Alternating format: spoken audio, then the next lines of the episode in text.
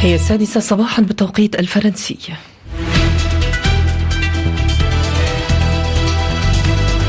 تعود وتنضم إلينا ليال بشارة لتقدم لنا نشرة إخبارية ثالثة ضمن صباح مونتي كارلو الدولية تأتيكم مستهلة بأبرز العناوين. حركة حماس تسلم اليوم ردها على مقترح هدنة في قطاع غزة وافقت عليها إسرائيل وفقا للولايات المتحدة. وقصف جوي إسرائيلي على مدينة رفح والشريط الحدودي مع مصر قبل ساعات على استئناف المفاوضات مجددا. الرئيس الأمريكي السابق دونالد ترامب يقترب من الفوز بترجيح الحزب الجمهوري بعد فوزه في ولايتين جديدتين. قمة الدول المصدرة للغاز تنتقد العقوبات الأحادية في إشارة إلى الأمريكية منها ضد روسيا. مئات المتظاهرين في السنغال للمطالبة بإجراء الانتخابات الرئاسية. مونتي كارلو الدولية نشرة الأخبار. أهلا بكم. صعدت إسرائيل عسكريا مستهدفة جنوب قطاع غزة والشريط الحدودي مع مصر قبل جولة مفاوضات يتوقع أن تستأنف اليوم في مصر التي وصلها وفد عن حركة حماس لتسليم رد الحركة على مقترح تهدئة جديدة تم التوصل إليه في محادثات باريس الثانية. ويبدأ بهدنة تستمر ستة أسابيع مقابل إفراج حركة حماس عن 42 رهينة إسرائيلية. وإطلاق إسرائيل سراح أسرى فلسطينيين من سجونها. هذا وسط تضارب في الأنباء إن كانت إسرائيل سترسل اليوم وفدا من عدمه إلى القاهرة. ورمت الولايات المتحدة الكرة في ملعب حركة حماس معلنة أن إسرائيل وافقت مبدئيا على مقترح التهدئة. آخر ما يتم تداوله إسرائيليا نقله لنا مراسلنا من القدس زياد حلبي. رغم قبول إسرائيل مبدئيا بإطار باريس لصفقة تبادل مقترحة قرر مجلس الحرب الإسرائيلي بالإجماع عدم إرسال وفد إلى القاهرة أو أي مكان آخر إلا في حال ردة حماس على إطار باريس. وهو ما توقعت مصادر إسرائيلية أن يتم خلال 24 ساعة. آلاف الإسرائيليين تظاهروا ضد الحكومة وطالبوا بصفقة تبادل حيث اعتقلت الشرطة عددا منهم بعد إغلاق شوارع. فيما أعلن الجيش الإسرائيلي مقتل ثلاثة جنود وإصابة 14 من بينهم خمسة في حال حرجة في معارك قطاع غزة. في الأثناء توجه الوزير في مجلس الحرب جانس إلى الولايات المتحدة بدون موافقة مسبقة من نتنياهو أو التنسيق معه بعد طلب أمريكي حيث يلتقي نائبة الرئيس الأمريكي ومستشار الأمن القومي ومشرعين عن الحزبين الديمقراطي والجمهوري للبحث مسار الحرب على قطاع غزة وباقي الجبهات في ظل استياء أمريكي من انسياق نتنياهو وراء الوزيرين المتشددين بنكفير وسموتريتش زياد حلبي القدس كارلو الدولية هذا وما زالت الخلافات تتعلق خاصة بمطالب حماس إنهاء الحرب وإنسحاب الجيش الإسرائيلي من قطاع غزة.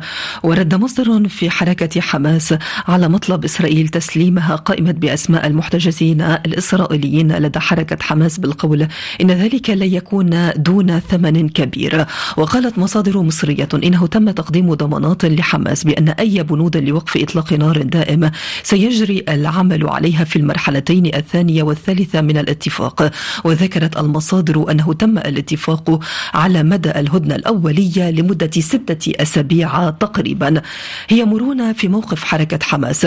هذا ما قاله لإذاعتنا المحلل السياسي الفلسطيني أمير مخول مع قبول الحركة. إرسال وفد إلى القاهرة لتسليم ردها نستمع إليها هناك ليونة من حماس أولا والدور مهم لتلعب مصر في هذه المرحلة في التوفيق باتجاه هدنة الوضع الحالي أن الهدنة باتت في خطر والجانب الإسرائيلي يضع عراقيلا بعد العراقيل. ولذلك تحاول أن ترمي الطابة في الملعب الفلسطيني وملعب الوسطاء أيضا لكن بدون شك أنه كلما كانت هناك ليونة فلسطينية تشعر حكومة نتنياهو بالحرج واللهجة الإسرائيلية أنه لن تكون صفقة في هذه المرحلة وقد تستبعد وقد تكون خلال رمضان وقد تكون قبله وقد تكون بعده أصلا. لذلك الجهود العربية في هذا الصدد يعني المصرية والقطرية مهمة لأن تحاول أن, أن لا تبقي الطابة عند الفلسطينيين وأن تخلق نوع من الليونة الشعب الفلسطيني بحاجة ماسة جدا حياتية يعني وجودية نوعا ما لهذه الهدنة. وسعيا أو توخيا إلى أن يحصل بعدها نوع من الانفراجة باتجاه وقف إطلاق النار ميدانيا عرفت الساعات الماضية تصعيدا إسرائيليا ضد مدن في جنوب قطاع غزة إذ أفيد بسماع دوي قصف عنيف وتوغل الدبابات في محيط مدينة خان يونس بالجنوب. وفي محيط رفح قتل 25 شخصا. أمس السبت وصباح اليوم الأحد بينهم 11 سقطوا في ضربة جوية إسرائيلية قصفت خيمة قرب مستشفى و14 آخرين من أسرة واحدة قتلوا عندما تعرض منزلهم للقصف. عادل الزعنون وآخر التطورات الميدانية من قطاع غزة. قصف جوي مكثف استهدف منطقة الشريط الحدودي مع مصر ومنازل في رفح أوقعت ضحايا وإصابات. يرى مراقبون أنها ضربات للضغط على حماس لدفعها للتراجع عن شروطها في ردها الذي تقدمه لمصر حول اقتراح باريس الجديد.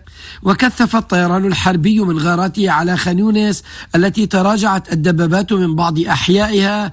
لكن في بلدتي عبسان والقرار الحدوديتين شرق المدينة دارت اشتباكات عنيفة لليوم الثاني على التوالي. تقول كتائب القسام إنها فجرت مبنى تحصل فيه نحو عشرين جنديا قتل ثلاثة منهم وأصيب الآخرون. حد قول القسام.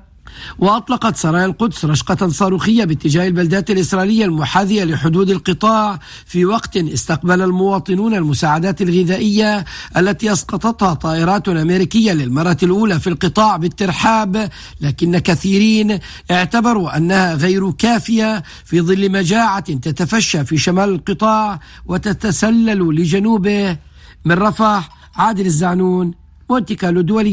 الحرب الإسرائيلية في قطاع غزة أسفرت عن تداعيات شرق أوسطية جديدها في اليمن إذ أكد الجيش الأمريكي صباح اليوم أن سفينة الشحن روبي مار التي تحمل 21 ألف طن من أسمدة قابلة للاحتراق غرقت في البحر الأحمر الليلة الماضية محذرة من كارثة بيئية.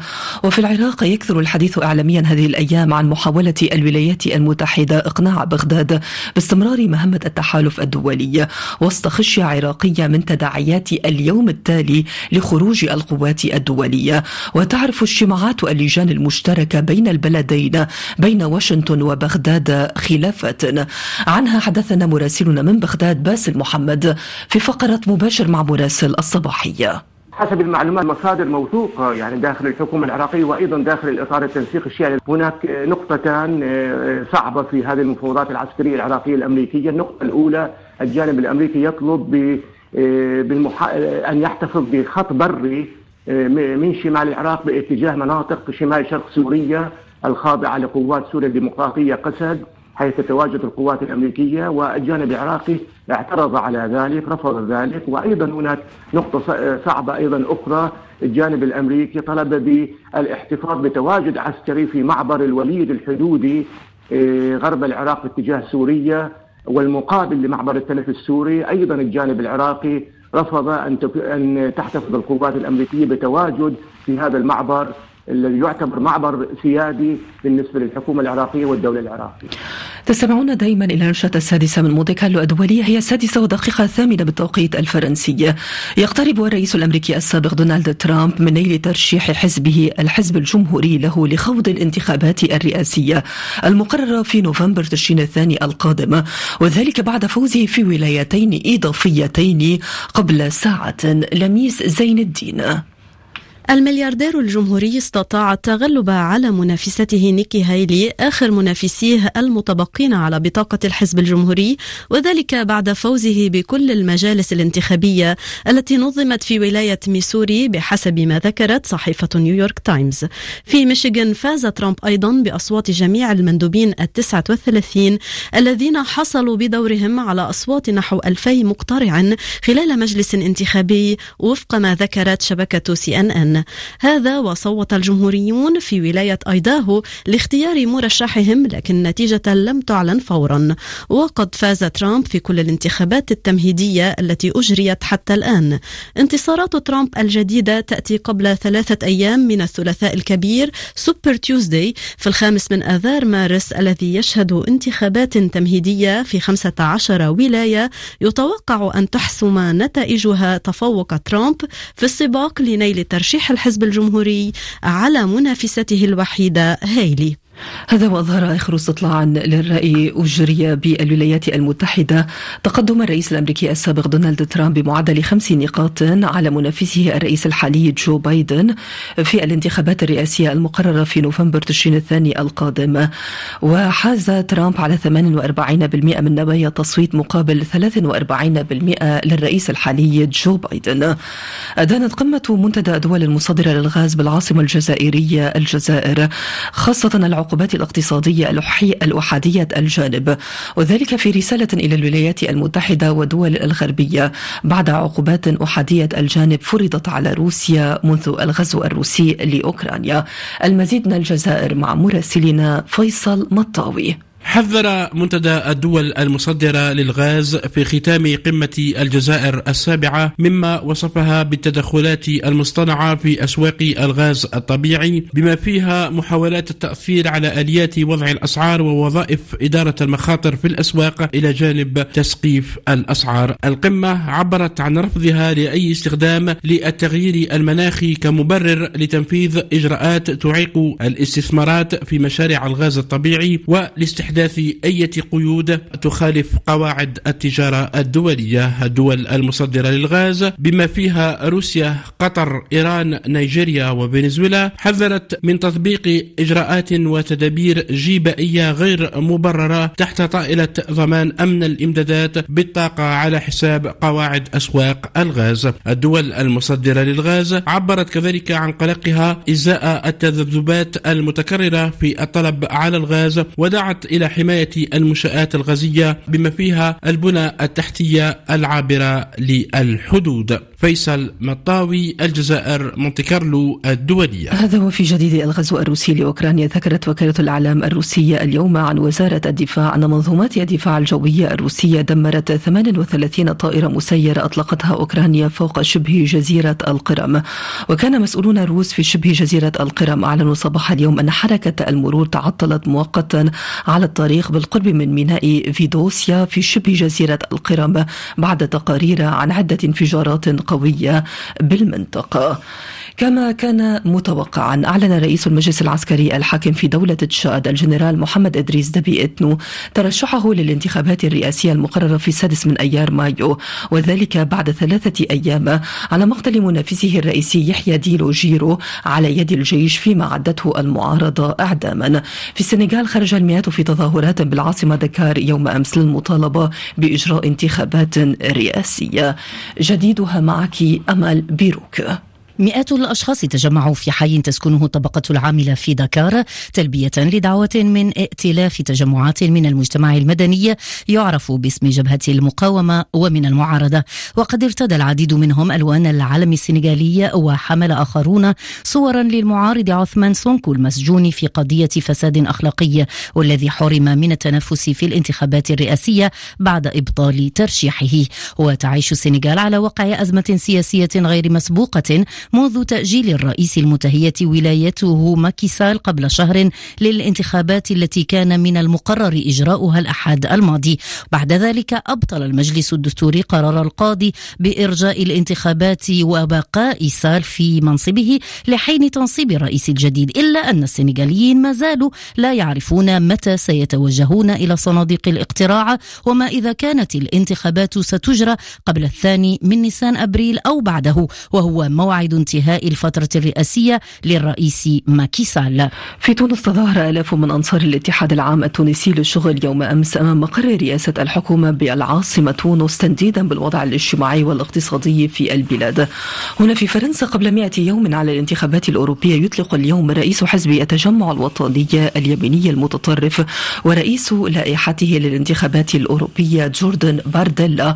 حملته الانتخابية في أول تجمع ضخم له في مدينة مارسيليا بجنوب البلاد وحتى الآن تصدر الحزب اليميني المتطرف كل استطلاعات الرأي المتعلقة بنوايا التصويت. ختام نشرة السادسة من مونتي كارلو الدولية. مستمعين هذا تذكير بأبرز ما جاء فيها. حركة حماس تسلم اليوم ردها على مقترح الهدنة في قطاع غزة. وافقت عليه إسرائيل وفقا للولايات المتحدة وقصف جوي إسرائيلي على رفح والشريط الحدودي مع مصر قبل ساعات على استئناف المفاوضات. الرئيس الأمريكي السابق دونالد ترامب يقترب من الفوز بترشيح الحزب الجمهوري بعد فوزه في ولايتين جديدتين. قمة الدول المصدرة للغاز تنتقل العقوبات الأحادية في إشارة إلى الأمريكية منها ضد روسيا مئات المتظاهرين في السنغال للمطالبة بإجراء الانتخابات. شكرا ليال بشارة.